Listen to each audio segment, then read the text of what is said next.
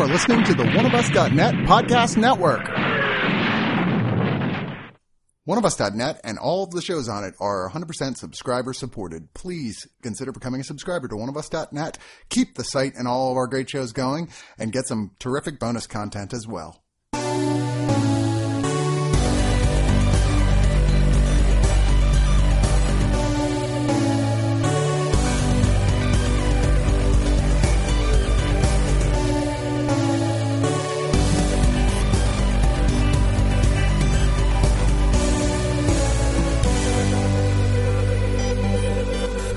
Hey, it's digital noise time. Oh my god, that was horrible. What was that? In my head, I was like, I can make this horn noise because I watched, I listened to the other one, and John was talking about not being able to make that sound. I was like, I could do that. And damn now, it! apparently it's no, the I really can't. sound. okay, I can't. So, hi, I'm Aaron.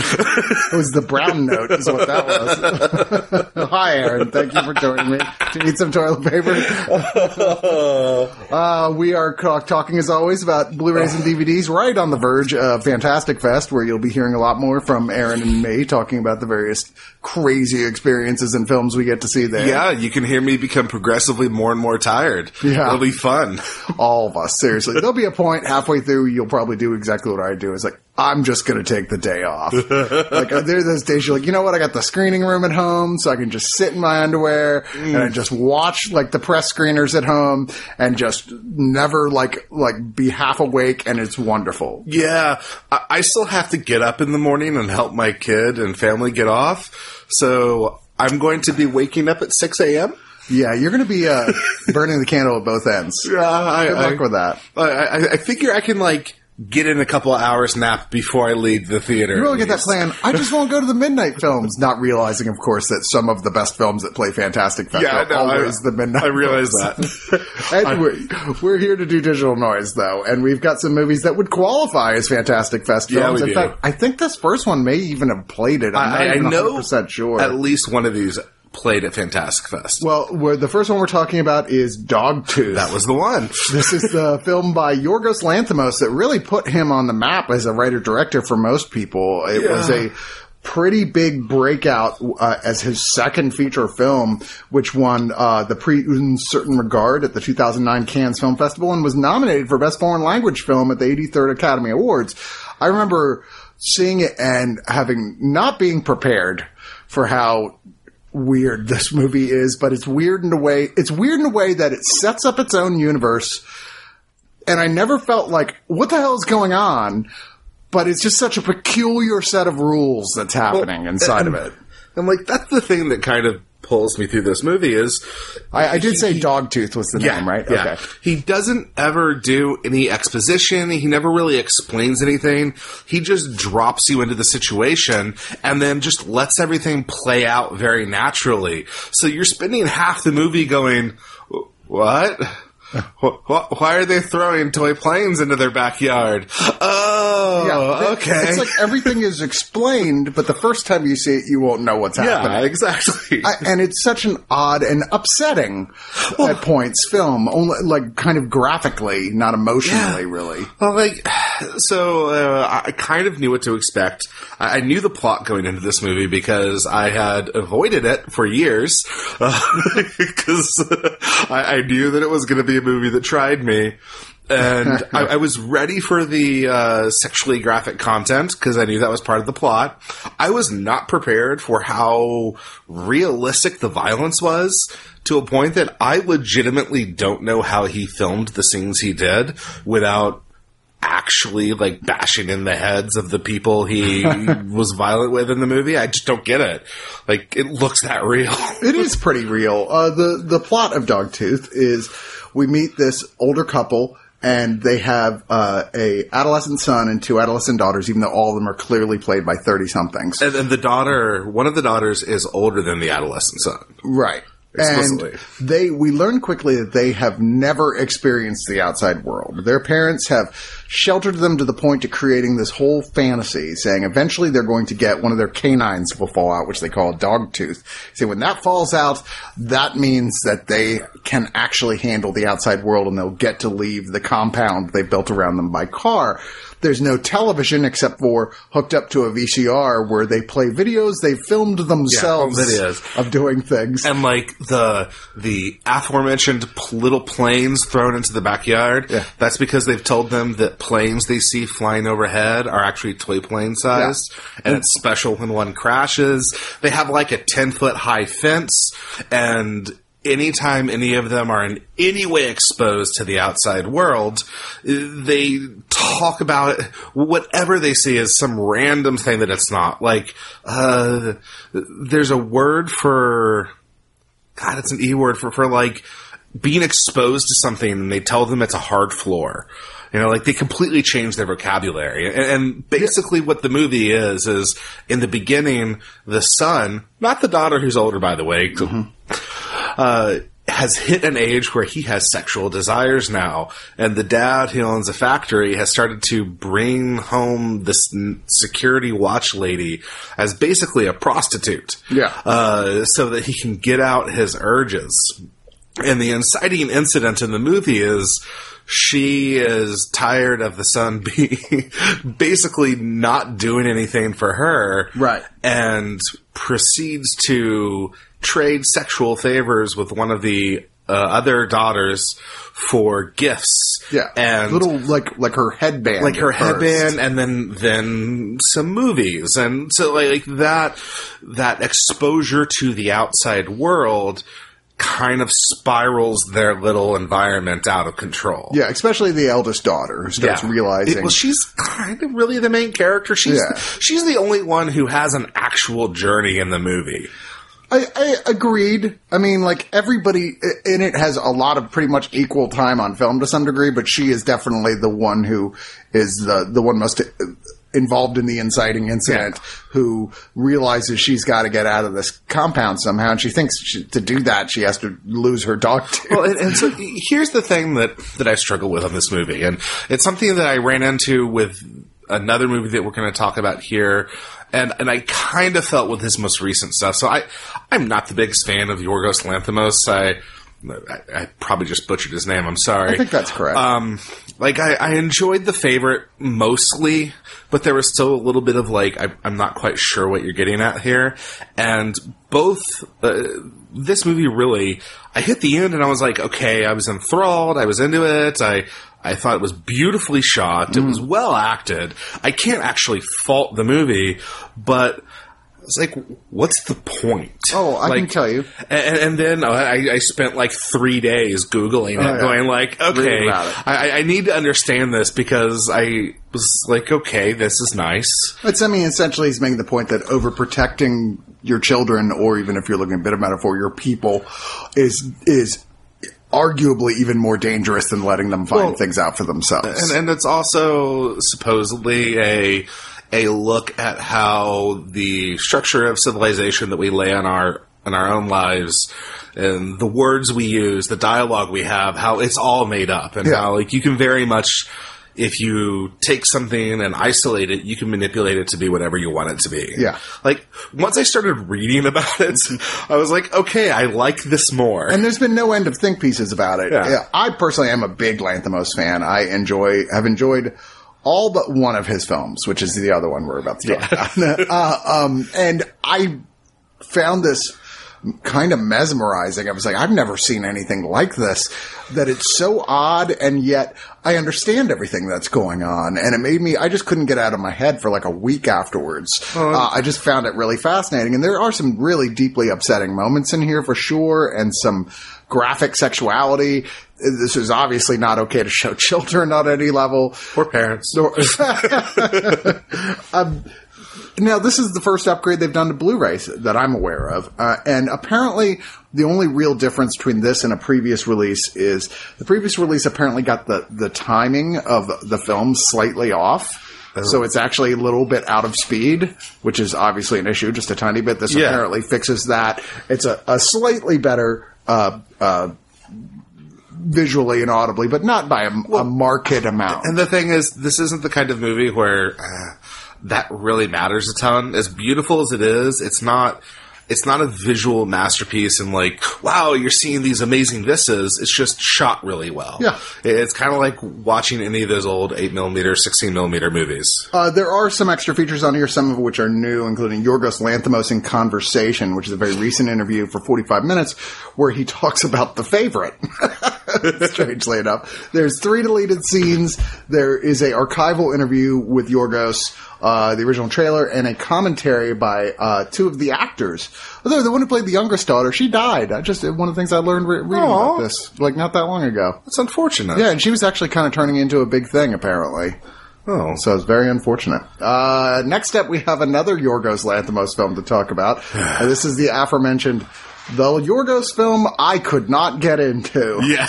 Uh, and that is Alps, also being released for the first time, I believe, on Blu-ray. It competed uh, in uh, competition at the 68th Venice International Film Festival, where it won the Osella for Best Screenplay, and also won the official, official competition prize for New Directions in Cinema at the Sydney Film Festival in 2012. So yes, this was, I believe, so it was post Dogtooth.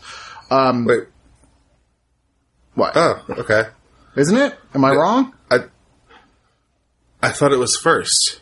Maybe it is the first. Hold on, I'm going to look at the filmography now. Well- no, it is after. Um, Really? Oh, so Dogtooth was his big hit then? Dogtooth or broke was his premiere? I yeah, say. and I have not seen everything by him. His his uh, previous film that was the full length feature was called Kinetta, which came out in 2005. I not seen you were that. talking about Alps. Um, but after Alps, he went on to do The Lobster, The Killing of a Sacred Deer, and then The Favorite. You know, which obviously kind of turned him into the three of those turned him into a huge And name. I'll admit, Dogtooth has made me want to go see The Lobster and The Killing of a Sacred Deer. I'm like, I like both those films a lot. I think The Killing of a Sacred Deer is more mesmerizing, but that might be because I'm such a horror person So- and it more leans towards horror. This movie, I, I don't know that I could even tell you the plot of it. Well, here's Please what we're going to give our best shot.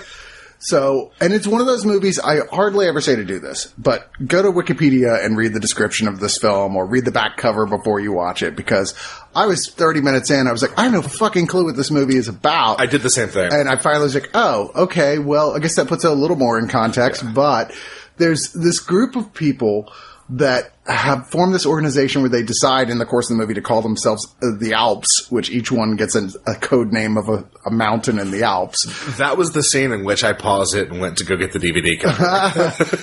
And uh, it their whole deal is they have an organization where they provide, provide this service to families who've recently lost their loved ones, where they pretend to be the person who had just died and go and visit the people to help them get through the grief. Yeah. Which is an odd thing to begin with. I mean, it's a very Yorgos Lanthimos beginning. Uh, and it centers on one particular character, a night nurse played by a- Angeliki Papoulia, who apparently is, is kind of a major actress. Well, she was the- also in Dogtooth. yeah, she was the older sister. Yeah, and she was in The Lobster as well, uh, amongst Oh. other films. Uh, she won an award for her performance in Dogtooth, in fact. But I'm not really sure, outside of an interesting idea for a plot, after that, what we were supposed to get from this movie. Because it's very, very slow, and not a lot is happening. She's gradually getting a little too invasive in these people's lives where they uh, end up start going, okay, that's enough. You can go now. And she starts kind of losing it because she's finding this emotional connection to people for the first time, I think, because of her pretending to be someone who has an emotional connection with them. So- but it just didn't I didn't have any weight to it for I me. think the struggle for me was that where like dog, so both movies take this style of there's no exposition, there's no setup. It's just boom, we're into it, and we're watching characters interact in these sequences as if they really would, which is is it's good for to a certain point, but when it was split up amongst all the different characters, as opposed to just in one location with one group of people like Dogtooth was, mm-hmm. I I just kept losing the thread and going like. Like every every time it kept switching back to, I, I specifically when I started to kind of fade out was she was practicing English with a, a guy, and I was just going like I I don't even what's happening here? like, is is he somebody who she's working with, or is he one of the group now? And I was just super confused watching this movie. I did find it very confusing as well, and in a way, like I said, Dogtooth. It always ex- ends up explaining what it was that you found confusing at first in a way that was almost like pl- very pleasant. You go, Yeah. oh, that's what that means. That's kind of neat. This movie has a lot of stuff where I felt like it just kind of let lay there, and and like I said, there's. I think it would have benefited if it spent more time with the other members of this group who are really almost just window dressing in the film to establish there are other people. I would have liked to have, this feels like it would have been so much better if it was more of an ensemble film, but it's not. It's so, it becomes so focused on her and she's not terribly interesting. No, At least in my opinion, anyway. no, no. I I, I can't think of anything else to add. This. last on the last episode, I was listening to John talk about how there are some movies that he starts to play, and he just kind of makes it halfway through, and he's like, you know, like I could be doing anything at this point, and I'm watching this movie right now.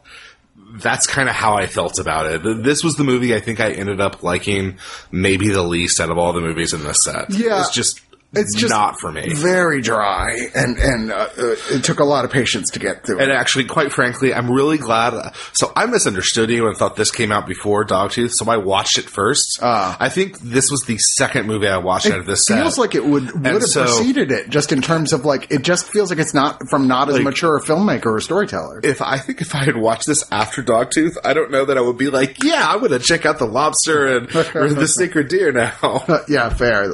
Uh, the only extra feature here is an audio commentary by film historian Amy Simmons. So, I mean, like I said, Dogtooth, I think, is kind of for anybody who's really interested in independent cinema. I think it's kind of an essential watch. It's it's a really fascinating film. Alps is not. No, no, skip it. Uh, next up, we have an, another major film in the history of independent movies, although one that I admit I had kind of mixed feelings about, which is Criterion's release of the 1990 film Jane Campion, which was really her first really major film. And she went on to do like The Piano and other big Academy Award winning films. But An Angel at My Table is a, uh, biopic about poet Janet Frame and her three autobiographies that she wrote. It was very well received when it came out, winning multiple awards, the New Zealand Film and Television Awards, the Toronto International Film Festival, and it had second prize at the Venice Film Festival. Um, Janet Frame played here by three different actresses, but most notably Kerry Fox, who went on to be a bigger star playing the adult version of her. Uh, she, uh, all of them look so similar. It takes a minute. You're like, did they film this over like 10 years? It, it felt like uh, about a boy.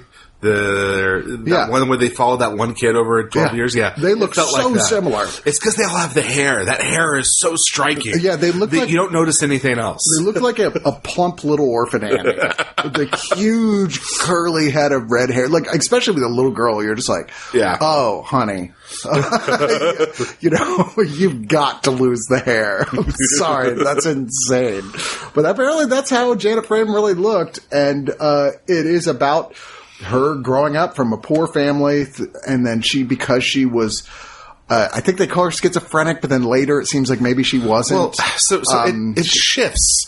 So like, I I had a lot of issues with the beginning of this movie. The first act of this movie, I I wanted to turn it off. It was just like Jesus Christ, this movie just has no point. Um, once it starts, she starts getting older. The movie start has more of a direction, and yeah, uh, when she gets into the final actress who plays her for the lion's share of the movie. Um, basically she has this descent into not really descent into madness i, I don't want to paint her in that light but it- it's almost as if everybody else decides that she has a mental issue Right. And which is not uncommon for, well, most of human history, I suppose. and so like like part of it i was like okay and it's when I started really getting into the movie where I was like, okay, so we're talking about somebody who has a, you know, a severe anxiety disorder and can't handle being around people. And then she gets labeled as schizophrenia, like you said, which, Right. I, I'll be honest, there's no point in this movie where I went, she fits into what my mind says uh, matches the diagnosis of schizophrenia. No, because later I think they were like, she's not schizophrenic. Which was granted, like, she's probably bipolar. I also don't don't know a lot, so like Right. uh, it could be about bipolar. about yeah, But like you don't have a copy of the what is it the DLM or whatever Yeah. in front of you. Uh, it it felt like somebody who had an anxiety disorder, and the movie is just kind of following her life. Uh, it, it goes from her as a small child.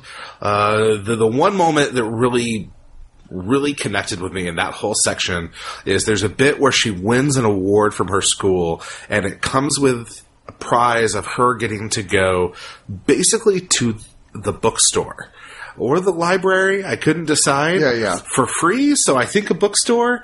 And she brings home a bunch of books for her family, and it's a huge event.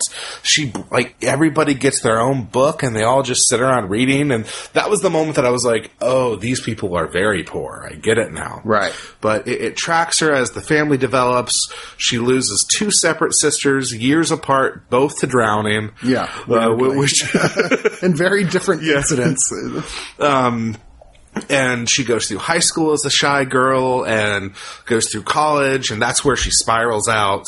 And after she spends apparently years, yeah, and it's in with an shock therapy and all sorts of stuff. uh, she gets out, and basically, while she was in there, they she became a national success in New Zealand. Right. and, and that's the part that I really liked about the movie is that it's an it's follows her career as she becomes an eventually an internationally known author, but because it's very much her in her head.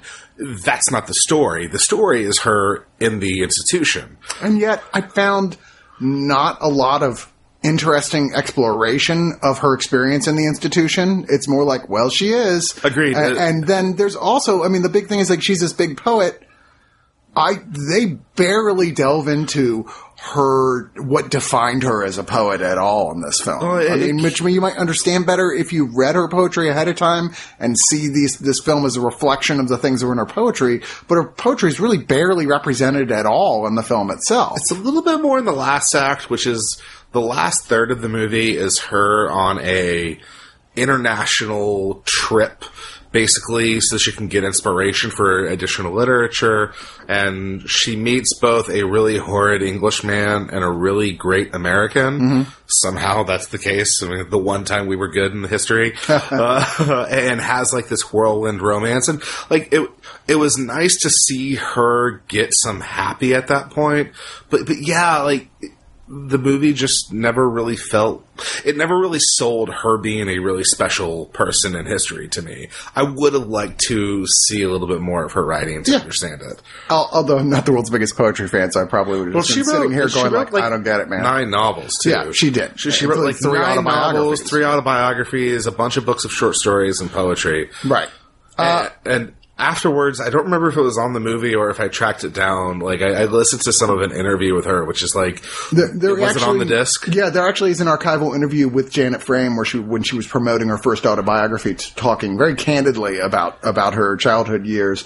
I mean, the disc here is essentially exactly the same as Criterion's previous DVD release. There's no new bonus features. I mean, the ones that are here are good. Brief making of a documentary, red carpet footage, uh, some very short deleted scenes, a booklet that comes in with it, but the main thing is that it's a significantly fixed up from DVD to Blu-ray presentation. Yeah. So if you're a fan of this film, which you know isn't the sort of film that's a showpiece for for HD or anything, but You if you're a fan, is? this is the best version that it- exists. This movie is one of those movies that reminds me that Criterion does not put out the best movies. They put out the most important movies. And so they put out movies that like influenced Hollywood or cinema itself. Yeah. Not necessarily the ones that you're going to have the most fun watching. Yeah, I mean, it depends. Criterion's put out a lot of stuff that is like, yeah, this is among my favorite films, and I'm so grateful we have a Criterion of it. Like, we got to see have Hedwig and the Angry Inch Yeah. not that long ago. But they also put out stuff like this. I'm like, I'm never going to rewatch rewatch this movie. I mean, my mom, I'm sure, will love it, but I was like, it's just not for me. I get why it was an important film at the time. It certainly launched the career of Campion and went on to do much better films. I mean, I really like the piano quite a bit. Uh, but what are you going to do? Now, the other film, the uh, company that we talk about a lot that puts out home releases in a pristine, here's the best version you could possibly get of it version, but often aren't as high profile as the Criterion stuff is Arrow. Yeah. But Arrow uh, does everything from like the grungiest like giallo or or or Japanese gangster films or horror movies to what they call Arrow Academy, where they take old black and white films that are sort of minor classics and fix those up. And I'm really glad to see the major and the minor, which is 1942 film. Uh, directed by Billy Wilder. And uh, Aaron, I saw you uh, tweeting, putting on Facebook like, "Oh, it's my first Billy Wilder film." I'm like, "Oh, dude, you have so many great Yeah, films I to know. watch in front And, you." and I'll admit, I was watching it. I was like, okay, great. This is just another Arrow black and white. And then directed by Billy Wilder popped up, and I was like, oh, well, shit. Never mind. I'm here. Yeah, you're like, I've been meaning to get to him. Uh, and th- like I said, it was his first American film. It was the one that was kind of a hit, and it launched him having a very lengthy directing uh, career afterwards. And but Wilder does a lot of very snappy dialogue type films. He feels like he was the um, oh, and I'm just blanking on his name. Uh, the guy who did The West Wing. Oh, uh, Aaron Sorkin. Yeah, he feels like he was the Sorkin of that era. I can see that totally. Uh, not all his stuff was comedies, mind Yeah. you, but a, a good portion of it.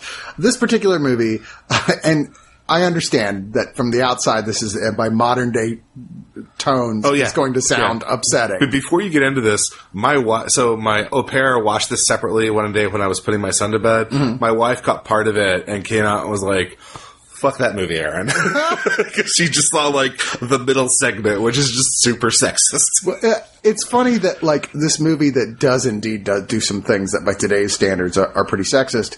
When you watch it in the context of the times, it was actually incredibly forward and modern. I, I was explaining that to her too. Sorry, continue. I did not mean to interrupt. Okay. Uh, Ginger Rogers, yay! Unfortunately, doesn't get to dance, but hey, what are you going to do? She plays Susan Applegate. She's been working in New York City uh, after leaving from a small town in Iowa, trying to make it work. She finally is just tired of the no one takes her seriously. Everyone relentlessly hits on her and is sexist. There's a very telling scene early in the film where she's in a train station. Little kid comes by and wants to, but hey, mom, I want to buy the murder magazine. And then you see a newsstand picture, uh, uh, paper saying it's like, are all women bad? Yeah. A- And, you're just like, Jesus Christ. I mean, right off the bat, Wilder's trying to say something. Well, you know? the, the opening scene is her going to do her job and four separate men spending the entire segment just trying to get into her pants. Right. And she's like, you know what? That's it. Fuck this. I'm leaving.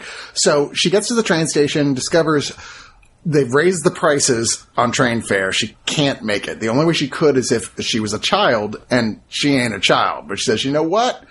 I'm going to give this a shot. So she goes and she puts all her hair in pigtails and tries to wear most childish look and goes and pretends to be a kid and bribes this guy uh, to pretend to be her dad to send her on the train. Which I- I'm going to throw out there that the biggest suspension of disbelief you're going to have in this movie Is that anyone is did that. watching a 30 year old woman pretend that she's 14. yeah, 9, 14, 12. 12. That's right.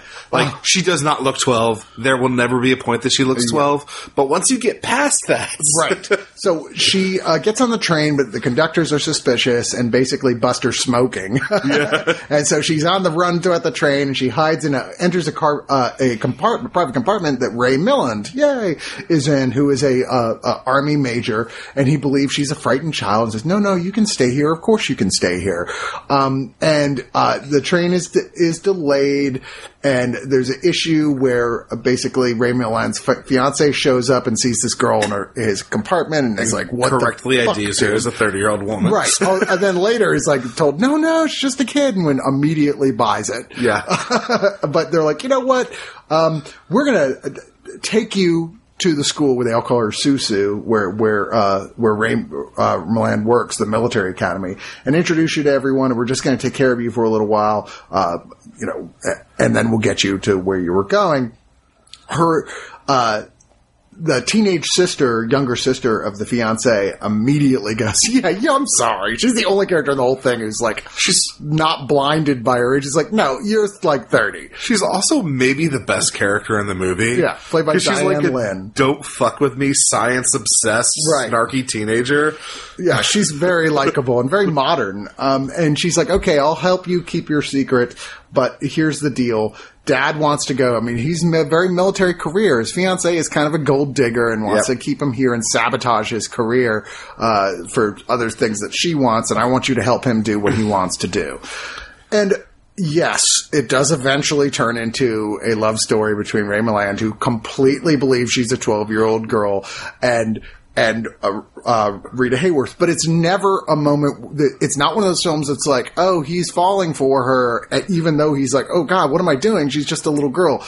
It's really one of those at the last possible second. The movie's like, yay, she's not that age. He's like, what? Oh, that's great. I love you, which is awkward, and there's no way to really make it work. But at least it doesn't spend a lot of the film dwelling on that being an issue. You know, I mean, Yeah. she's got the hots for him, but is stuck in a position there's nothing she can do about it. and all like this is one of those movies it's like watching an old james bond movie where you just have to go in and be like all right this movie is going to be sexist by modern days this movie is going to have content which just i aggressively do not agree with and then go with it mm-hmm. and then if you do that this movie is flipping hilarious Yeah, it's it's funny the dialogue is snappy. The setups are great. The gonna- actors all do a wonderful job. The timing, oh my god! And, I mean, part of it, what makes it not super point. creepy is that Milland is just genuinely this, like, totally the sweetest guy who's ever lived. He's like this completely unassuming, just nice as possibly could be human being. Yeah, like, while, like while everyone around him is a terrible Yeah, person. even the kids at the school who he's trying to set up on like they all want to spend time with the hot twelve year old who showed up, and they're all trying to make the moves on her too. and, and uh, the, the best bit is that they all try to make the exact same move. Right. Like one of them, his older brother gave them this like speech to give that'll trick ladies into bed, and they all give the exact same speech verbatim. Well, this is a fun movie. If you like other Billy Wilder films, I really recommend it. I mean, once again, it's like from the 40s. You've got to separate it to some degree Yeah. from modern day context. But all that being said, it's really not all that creepy considering what the plot It, description it- it is the least creepy movie it could be, given that it's about a man in his 30s falling in love with what he thinks is a 12 year old. I literally just watched a movie with that same plot, but that's incredibly bizarre called Diamantino, a really dumb but gorgeous soccer, rich soccer player. Is being investigated by undercover people, and so they send this 30 something year old girl to pretend she's a like 14 year old boy that he adopts and they're like yay and she starts falling in love with him because he really is the nicest human being in the whole world but it's surrounded with like bizarre hallucinatory shit and Okay. giant giant pomeranians and all sorts of stuff anyway i'll talk about that on a future Are you sure that's not it, chapter 2? No, it is not. Uh, the extra features on here, there's an appreciation commentary track by Adrian Martin. There's a 30 minute video appreciation from Neil Uh, there's an interview with Ray Milland from 1975 where I'm talking about his whole career. That's about 30 minutes. There's the original radio play and the image gallery and trailer on here. So it's a solid little. I'll be collection. honest. Out of all the titles, this is probably the one I had the second most fun with. I agree. Yeah. Well, you know, the, outside of one that I've seen multiple times and I did not rewatch for this because I know it by heart anyway. Yeah, same. So next up, well, outside of two that I feel that way about, I would say. Uh, next up is another uh, Arrow film. Although this isn't from their Academy, this is from their more giallo side. This which is Arrow. which is Who Saw That Her Die, a 1972 Italian giallo film that stars George Lazenby, and which Yep. regularly has been credited as one of his best film performances. Weirdly, He's good in it? yeah, uh, also starring Anita Strindberg playing his ex-wife, who's still they have a they still hook up. Um, but they're in they're parents of this little girl. We see in the beginning there's a black veiled killer who's killing children. Yeah, So- which, by the way, oh my god, it is, I counted 30 seconds into this movie when you see a little kid get her brains bashed in. Yeah. And it is insanely like, what graphic. did you do with this sack you just handed me? I, I, I, I paused and it was like, what the shit? I, we're, we, we are not far enough into this movie for me to see this. Uh, so uh, we're, we know that the killer's around, but then we see Lazenby's in Venice with his daughter. Uh, his ex-wife is there too, who he's kind of weirdly having an affair with his ex-wife. I don't know what that's all about. First, I thought it was somebody else. I, I actually didn't realize it was his ex-wife Yeah. he was having an affair. I thought they were two different women. Yeah, no, I did too. I, I had to double check. Uh, but then the killer shows up and takes the daughter, unfortunately, which is one of those like, you no, she's adorable. You don't want her. She's so too. sweet. Uh, and then it's the, the basically George Lazenby saying, "This will not stand, man," and we're going on a mission to figure out who killed his daughter. And it's very. I don't know. It's uh, it's it's much more like compared to a lot of the mystery giallos we've reviewed lately on the show. I understood what was going on Yeah, the whole so- time. The, the story made sense. It was a lot more cognizant and put together well. Not enough happened for me. Yeah. Like, it was a little slow and it dragged out. And as with most Giallo, when you really find out what happened, it's like, oh, okay. I Yeah, guess. it has that one of those last Sure. like okay, and that's who the killer was. You're like, really? Yeah. It's like you. I kind of just lost track at some point because there's a lot of minor characters, and so of course it's one of them, and you're like, wait, who is that again? And there's even a random line at the ending, which I don't want to say because it does give away who the killer is, Mm-hmm. that really feels like there was a public interest group who went, nah, nah, this isn't okay. You gotta throw in a line right here, okay? right.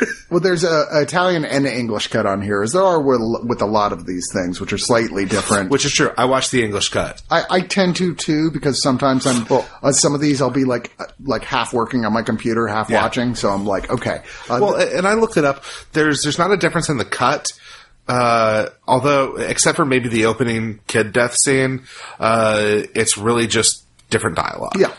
Uh, and one thing I'd like to point out that I really did like about this is the score by Ennio Morricone. Yeah. Now, Morricone's scores don't always hit me as strongly as they do other people. They're ones that are obviously unassailable. This is one of those ones I was like, oh, I would own and listen to. Well, this is one of those movies where you realize that yes, Morricone is deservedly famous for his his most famous scores, but then he scored like eight thousand other movies, and you don't think about them because Mm-hmm. Right. they're not always great. Yeah, and this is one of those. I mean, it's it's certainly better than a lot of the Gi- the lesser giallos that are out there by a long shot. Um, I mean, it takes itself seriously in the sense they obviously spent some money on it. Yeah. And they've got decent actors in it, like big name actors.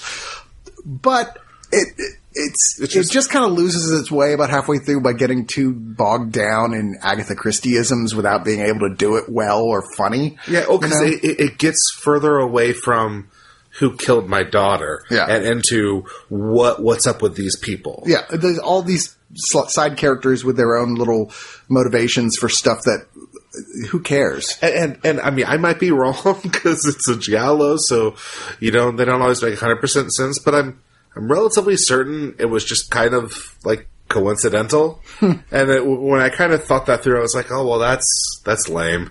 Agreed. Uh, so the bonus features are there's a new audio commentary by Troy Howarth that talks uh, a, a lot about this and Giallo in general. yeah, he he begins that commentary going, yeah, I'm not really going to talk so much about this movie. I'm going to talk about giallo as a whole. Right, which I'd rather hear anyway. I agree. honest. I uh, there's I saw her die, which is a new video interview with the director Aldo Lado. That's about an hour long in length, uh, where he, he uh, worked for Bernardo Bertolucci apparently at one point, and that got his career started. Nicoletta, Child of Darkness, is a 27 minute video interview with actress Nicoletta Elmi, where she talked about.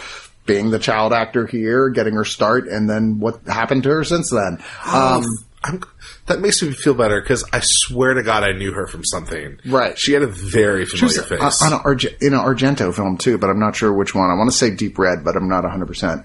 Once Upon a Time in Venice is a new interview with the co-writer Francesco Barilli that's 31 minutes. There's Giallo in Venice, a new 26 minute interview with author and critic Michael Mackenzie that basically he tries to put this versus all the other Giallos coming out in the same decade and how that places there. Um, and then there's uh, a poster, a photo gallery, menus, what have you, uh, and a color insert booklet as well. This is okay. I mean, for uh, if you're a huge Giallo fan, yeah, absolutely, check it out. It's definitely better than a lot of the ones we've seen. Right, but if you're like a more of a tourist, this is Nah. far from essential. Next up, we have going way forward into uh, horror. We have Daybreakers. Now, this is one of those movies. I'm a big fan of the Spierig brothers, Michael and Peter Spierig, who directed this, who've also done a lot of other movies. I thoroughly, thoroughly have enjoyed. I am not. You're not a fan of their films in general, or, or of this? in movie? General. Uh, so I, I saw Undead I think the Undead, their zombie movie. Yeah, Undead. When it first came out, I love that movie. I couldn't make it through it. Oh, wow. Um, so uh, I maybe movie. I- Maybe I should give it a shot again. But and then I saw Daybreakers originally Yeah. in theaters because everyone I knew loved it, and it was right up my alley. And I hated the ending so much that it retroactively like spoiled the movie for me. I, I loved their uh, predestination as well. I have not seen it, which I've heard that's legitimately great. I thought Jigsaw was m- m- bad, and I thought Winchester was atrocious. So I don't know what the hell's going on with those guys, but uh, they sh- certainly, in my opinion, started well. Having repeatedly worked with Ethan Hawke, who plays uh, in a world where vampires won. The vampire war happened. Humans are a rarity. There's only a few of them running around, and vampires are going. Oops. We might have killed too many of the humans. And I have to say, the best thing about this movie is how well thought out and detailed the society is. Mm-hmm. Like, especially for the fact that this movie was made for like 10 bucks. Like, they really did a great job putting their money in the right places. $20 million. It- It's a very believable environment. It's a $20 million movie. It blows me away, really. See, I thought it looked great. Uh, all right, so here's my big issue with Daybreakers. Um, I, I'm a lot more okay with it now than I was originally. I, I thought it was decent. Um, but I, I think the Spierig brothers, they occasionally stop trying to make a good movie and instead trying to instead focus on making this cheesy, bloody genre movie. And so, like, there's the narrative will kind of be like, okay, I'm with it, I'm with it, I'm with it. And then there's the sequence where they'll, they'll spend two or three minutes just going on about blood and guts. I don't know. and, a like, it goes that, a little bit too far for me. Yeah. And I still think the ending is just I, pre- I prefer. I think the best films are uh, in the horror genre are those that both want to be a really good film and have sequences with intense blood and guts. I, I agree. I, I don't mean that. I don't mean to say the blood and guts is bad because I agree. Um, I feel like there are parts where they go, "Oh, this is going to be fun," and then forget to make it good too. Oh, see, I and, didn't and feel so like, like sequences kind of occasionally run me wrong. Where I was like, well, like there's a, an action sequence with uh, crossbows and the military attacking, and it's a really cool sequence that doesn't make a ton of sense if you really stop and think about it.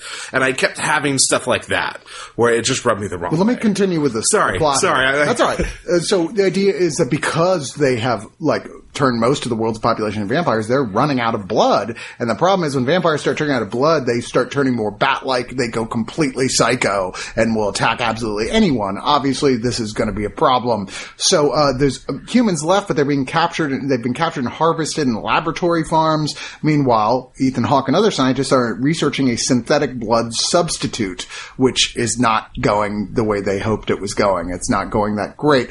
So along the way, he ends up meeting up with some other humans led by William Dafoe, who is a, who are a, you know a rebel group. A and- William Dafoe named Elvis. yes, named Elvis, and starts discovering that these humans might have a point. It might be time for the pendulum to swing back the Well, and, and the big deal, which uh, hush me if I'm going to spoil something, but is that William Dafoe was a vampire, Right. and has found the secret to turning back into a human. Right. So the question, is, then you start getting into questions, which I thought was one of the things that's interesting at the end. So let's say that's a cure that they find, like you can turn vampires back to humans. So do they turn the, choose to turn the guilty back into humans and then use them for food? Would they, So, like, like- uh, how would that even work? Like, like, there's so many good ideas in this movie.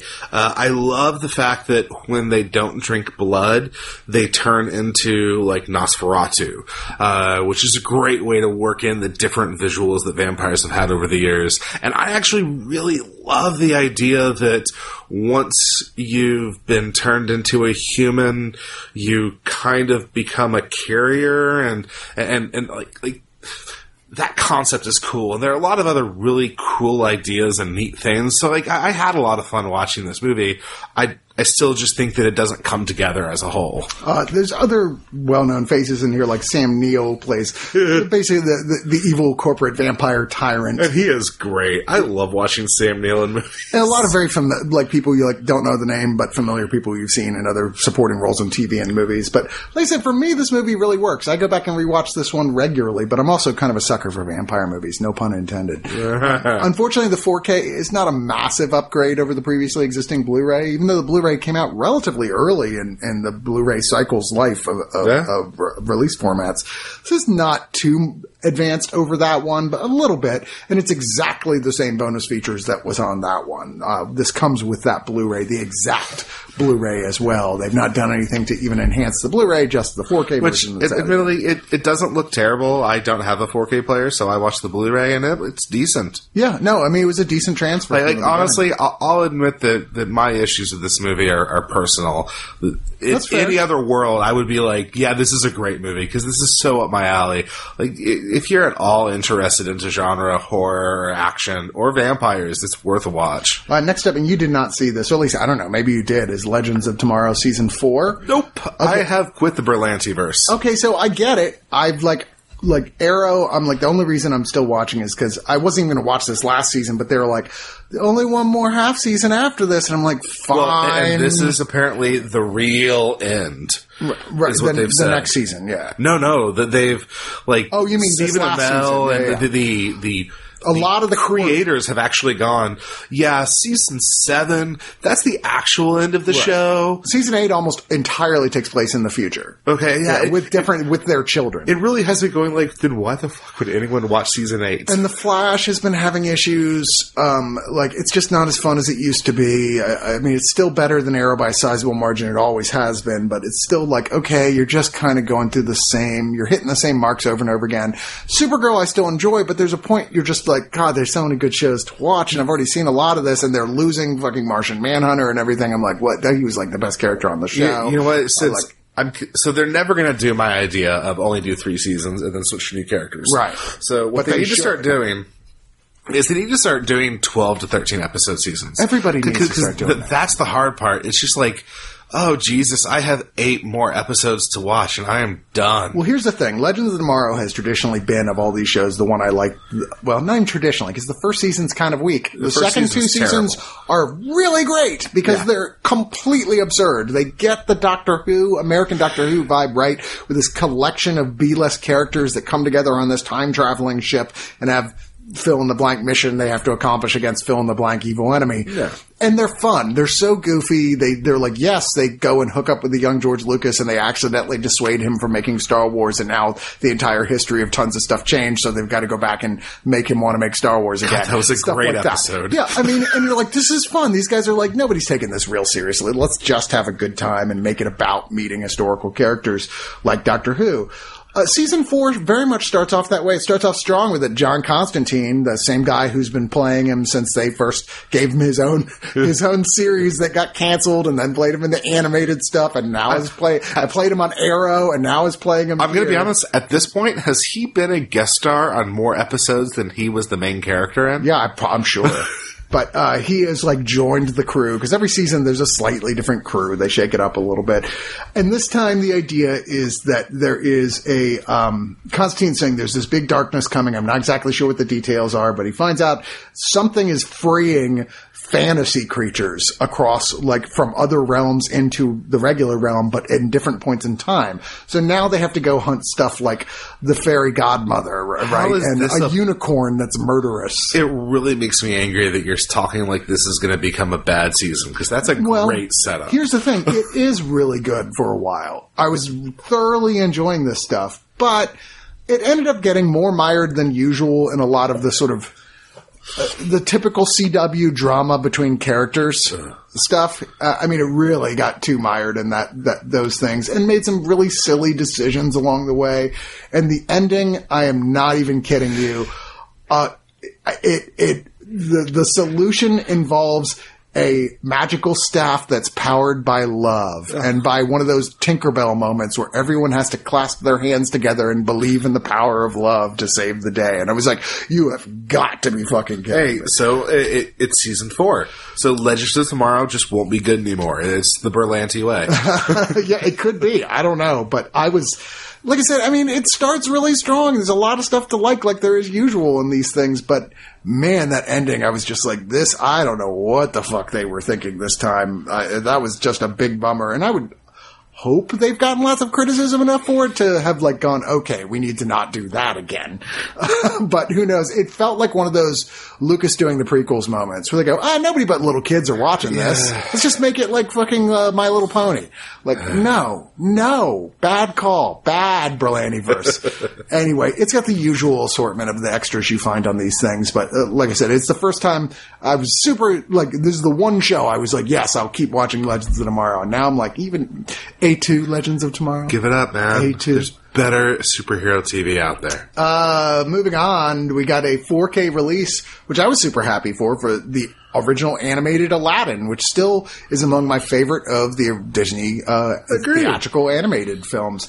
I mean, I don't know what more we can say about this movie that hasn't already been said, and we probably have already said on here. I think we even reviewed the previous Blu-ray release of this Yeah, on this it's- show at one point. But I mean, it's Aladdin. It's magical. It's got great songs by Alan Menken. Um, yes, it's got some problematic, like, like, stuff in terms of like they almost all did up until recently with like I mean, racially to a lesser extent, but definitely more of like this girl who's just there to be saved. Well, and, and. I, I'm going to get into that a little bit when we talk about something else. Right. Um, but yeah, I, I think this is, out of all the Disney movies, this is the one that has the songs I enjoy the most. Uh, I agree. This is my favorite Disney movie. Go buy it if you don't already own it. And it's not like it's oh insanely better transfer. They spent so much time and money making sure the Blu-ray transfer looked fantastic that this there's only very slight difference. Well- it's a slightly different aspect ratio is the most not- notable thing, but other than that, it's like it's a slight uh, increase in sharpness between the two, which makes this not exactly essential. Uh, the audio is is Disney's Dolby Atmos soundtrack, um, uh, which is okay. Uh, and here's the thing: even though this comes with some, a few new extras. There's new Aladdin on Aladdin was an interview with the guy Scott Wein- Weinger who voiced Aladdin, and I forget what TV show. I think Boy Meets World. He was like one of the big stars of after this, but he talks about this for like 30 minutes and his experience of like his first big like acting thing and what that was like talking to his mom and stuff. There's Let's Not Be Too Hasty, The Voices of Aladdin, which is just a montage of voice recording sessions.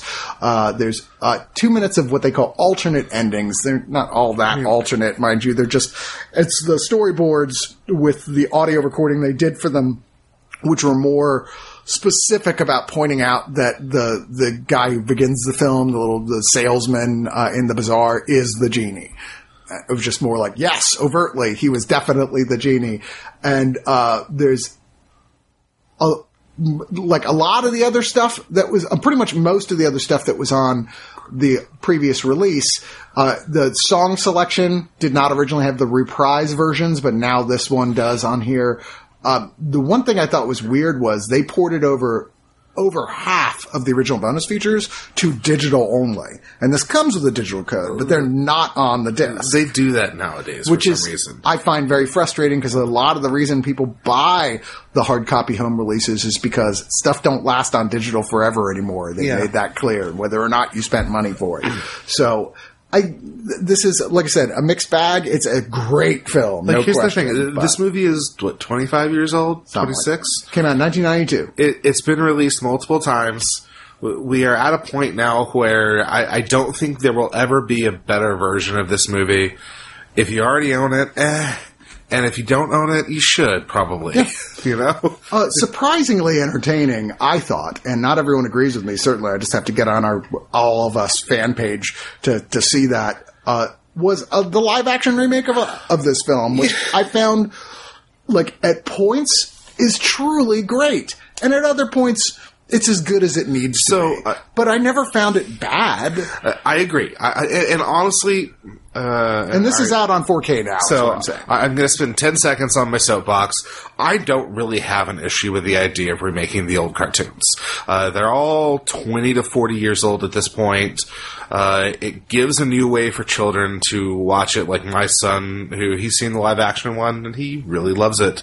Uh, it what they've started to do and, and why I like these is that it gives them a chance to fix some of the more problematic issues with the original releases. Uh, Jasmine is my favorite character in this version of the movie. Um, and, partially because they give her a lot more to Yeah. do, even if her new songs And- are not. Well, eh, consistent I'm, I'm, I'm going to get to that because I have one major problem with this movie, and that's kind of where it comes to. Uh, it, it's the same basic movie. It adds in a lot more Jasmine in the third act. Uh, she's a lot more of a an actual character who drives the story forward, and the third act gets very different, and that's where the movie is at its best. Uh, but the biggest issue I had was with the director, and, and Guy Ritchie. I normally like Guy Ritchie, even when he makes bad movies. I think he Even King Arthur? I so King Arthur is a terrible movie, but I like the way he shot it. It was visually interesting. Okay. Um, and the biggest problem I had with this Aladdin movie is that it it feels like they made uh, a movie telling the story that had songs in it instead of a musical. Uh, I wanted a lot more magical realism. He doesn't really shoot the songs very interestingly. Uh, like, there's not enough color and not enough pizzazz. That's something that I, I, I just feel like there was a disconnect in what they you, wanted to you- do. you- the only thing you have to compare it to is the, the animated one, which on that level has considerably Yeah. more color and pizzazz Well, and, and, and, and unfortunately, like I, I saw this shortly after I saw Rocketman, which is such a beautiful, magical, realist movie.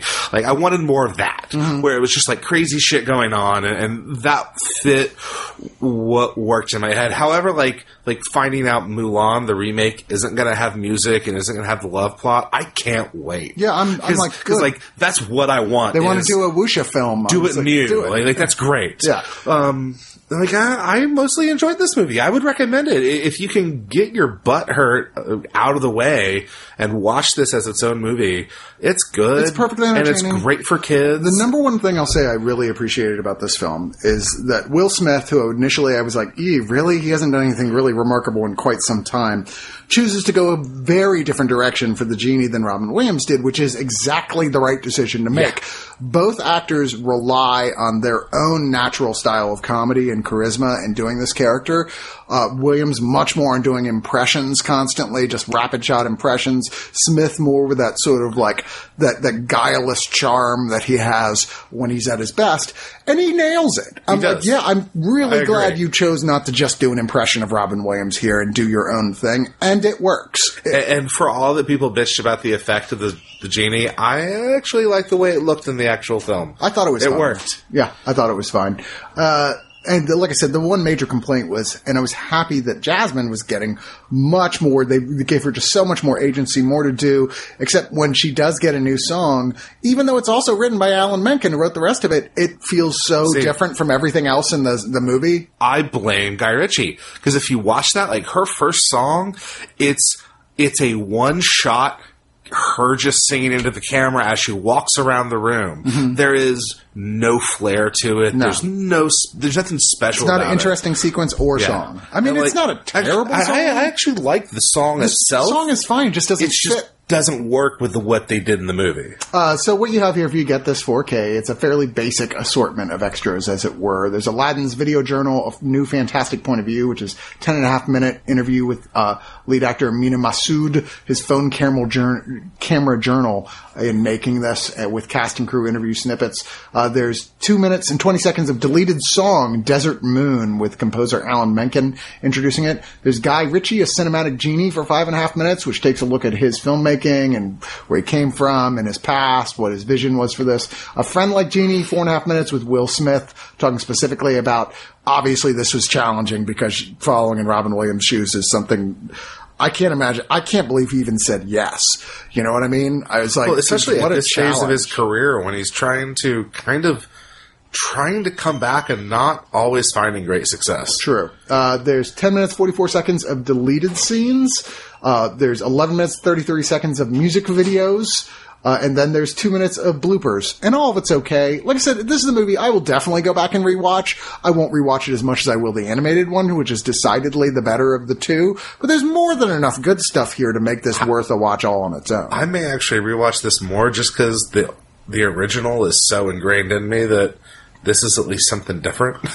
So, lastly, is the film that I suspect might be both of our picks of the week, which is The Mad Adventures of Rabbi Jacob. And talk about a film that was not even, not even not on my radar. It wasn't even on the periphery of my radar. Nothing about this film I was familiar with at all. And, and it won't surprise you to hear that. It's a 1973 French-Italian comedy, uh, directed by Gérard Oury, who was a relatively well-known in France director, actor, and writer, and starring Louis de, I don't know if I'm pronouncing this like Funès, who this was pretty much his one and only film that played in America Okay, I was say, all. uh, but he had a massively successful career in Europe of being considered one of the all-time comedy greats. when, when I posted about this on Facebook, my wife, my wife's co- my wife's cousin's wife, who is from France, freaked out and was like, "Oh my god, I was raised on this guy's movies. He is amazing." I, I now I'm And- halfway through this movie and I was like, I have got to find the rest of this guy's movies. Agreed. uh, it- it- I, could- I can He's tell you the force ex- of fucking nature. It is 13 minutes into this movie. There is a visual gag with a car and a boat on top, and Yeah. it f- goes through a wreck and flips over. Yeah. And then is a boat with a car on top, and I was like, I'm in. this felt I'm like sold. like classic era Blake Edwards slash Mel Brooks. I mean, it really is that film that's at that level of hysterical and good, and also like pushing the boundaries of like good taste in a way that never quite transgresses over it. And so, like the the plot, Yeah. uh, the, the guy whose name I will not try to pronounce, um, Yeah, Louis de Funès. he plays Victor. what I can only describe as a like pleasantly racist individual. like, like well, abs- he's he's such an absurd delightfully or person. something. He's But, such an like, absurd. So he's like almost Inspector Clouseau So- level of like just being absurd. he's actually kind of the he's just like the ma- the dad from Dogtooth, just without the creepy part and the the children held in a compound. But he owns a factory. He is explicitly racist. He's a wealthy guy who has a Jewish driver, which yes, that is plot important. Um, and they basically have a car wreck on accident. Uh, on uh, not like you would do it on purpose. It's called an accident. But so, and after a series of weird adventures, he ends up uh, being chased by a fake country's secret police who are going after him because he has fallen in with a kind of a rogue prince and they're trying to assassinate him. And this rogue prince and this beloved racist guy go on this adventure and eventually uh, imitate or take over in place of this rabbi who we start the movie with and who does not show up again for 45 No, minutes. Like literally, the movie starts like I'm going to the uh, France to to visit. Like my relatives is getting married, and and they're like, okay, see ya. And we do not see that. Way, I think we see him once for like 30 seconds in between all that. And the movie's called The Mad Adventures Yeah. of Rabbi Jacob. So you're like, it's like 45, 50 minutes before that they become relevant. I, I again. thought the movie was going to be in Yiddish. I was really shocked when it was in French. I was like, but what is, I'm So- enjoying the movie, but I'm going, what is up with the title? Because So- the rabbi has nothing to do with this movie. So, so th- they pretend to be the rabbi and his something, Yeah. and go visit his family, and basically it's this madcap comedy filled with effortless visual comedy. There is a gag where he is talking with his wife on the phone, who is a dentist, who's decked out in pink. In a pink dress with a boa around her neck, and she slams the table angrily, and about a dozen fake teeth open up and close. Yeah. Or, or there's a bit later on where some royal security guards do the thing when people are passing under them and they, uh, they put their halberds together, but it cuts off the end of a tree. Right. And it just falls. Like, the movie is rife with that kind of stuff. non-stop gags in it, and and some of them really funny. There's a whole sequence, uh, chase scene in a bubblegum factory. That had me fucking rolling, dude. I was like, "This is a riot! How do I not know about this movie?" Holy shit, I forgot about that. It's so funny. It was amazing. I'm It- sure that people watching it by today's standard would find something to get upset. Well, and, about. and so, so one thing I want to call out because I've talked a lot about how the character is a racist, and, and like there is no doubt about that. In the first five minutes of his introduction, he sees a wedding between a black person and a white person, and is going, "What the hell?" Mm-hmm. Two things I want to point out. One, the movie is inherently about him coming to terms with that and realizing that he was wrong. Because he's also deeply anti Semitic and ends up very much um, going, you know what, I realize we're all good people. I was wrong.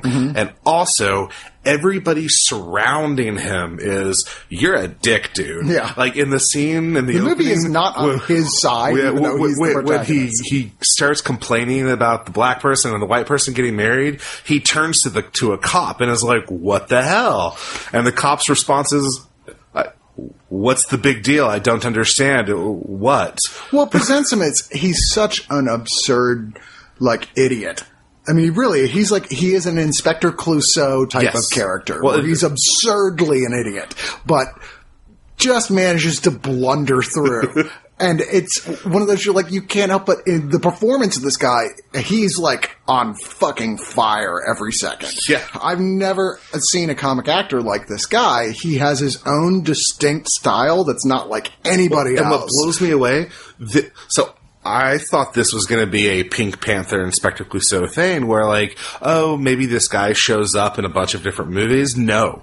No. Like it, all the other movies he did are just that actor playing other parts. I cannot wait to find the rest of this guy's filmography. Like I Over I, I've- 130 films. I've, ar- I've already pinged my French, whatever the heck she is, second cousin, I think, and I'm like, you need to give me some titles and you need to give me discs. What are, yeah, them. what are the essential movies to see by this guy? Yeah. Because oh my god, he is really a comic genius. Yeah. uh, this is really great. I remember when I first got it, I was like showed it to my wife. I'm like. "Ugh, this looks like it's going to be exhausting. She's like, "Uh, you know what? Give it a try. Going into an open mind, and I was not even ten minutes in before I was like, "Holy shit, this movie is fucking tell you, great." 13 minutes in. That was Yeah. the exact moment. Uh, this is the, of this set, this is the movie that I'm going to buy. Like, I, Right. I'm going to own this movie and watch it a lot. And I'm definitely going to watch it again and show it to other people because it's just one of those. This is a real discovery for people who like that. Like I said, very Mel Brooks, very Blake Edwards style of humor, but done with this comedian who's just his own thing. It'll make you want to track down other stuff by him. Yeah, I and actually this, when, when, like I said, one of the only films that was kind of more had it focused on an international release by this guy, and it was nominated uh, for best foreign language film at the Golden Globes. Uh, I, I got in trouble watching this movie because I laughed so hard I woke up the baby. Aw, that's funny. Uh, there's not a lot of bonus features here. There's an interview with the co-screenwriter Danièle Thompson, and there's a new essay by author Phoebe Maltz Bovy that comes in a little booklet they put with it. But you know what? That's more than you'd normally expect for a film that most uh, Americans would just have And- no freaking clue what it was at all. And I'm going to pull a Chris now because this is Film Movement. And the last, a couple of episodes ago, you kind of did this open letter to Film Movement Yeah. to, to put out more Hong Kong action. Film Movement, Put out more put out more this of this guy. guy's movies. I need to see more of them. Agreed. Well, that's it for this week's Digital Noise. I want to thank Aaron again for joining me, and uh, there'll be a little bit of a break before the next Digital Noise because we're about to enter Fantastic Fest zone, and that's, whew, but I've been frantically watching as many movies as I can that they've sent me to give to John so that, like, right when Fantastic Fest is over, we can record the next episode, which will probably be kind of epically sized because of that. Well, at, at the very least, they're still going to hear a lot of us because we're going to be talking about a lot of movies. That's true. They're like, yeah, yeah, we weren't talking about Aaron. We just missed Digital Noise.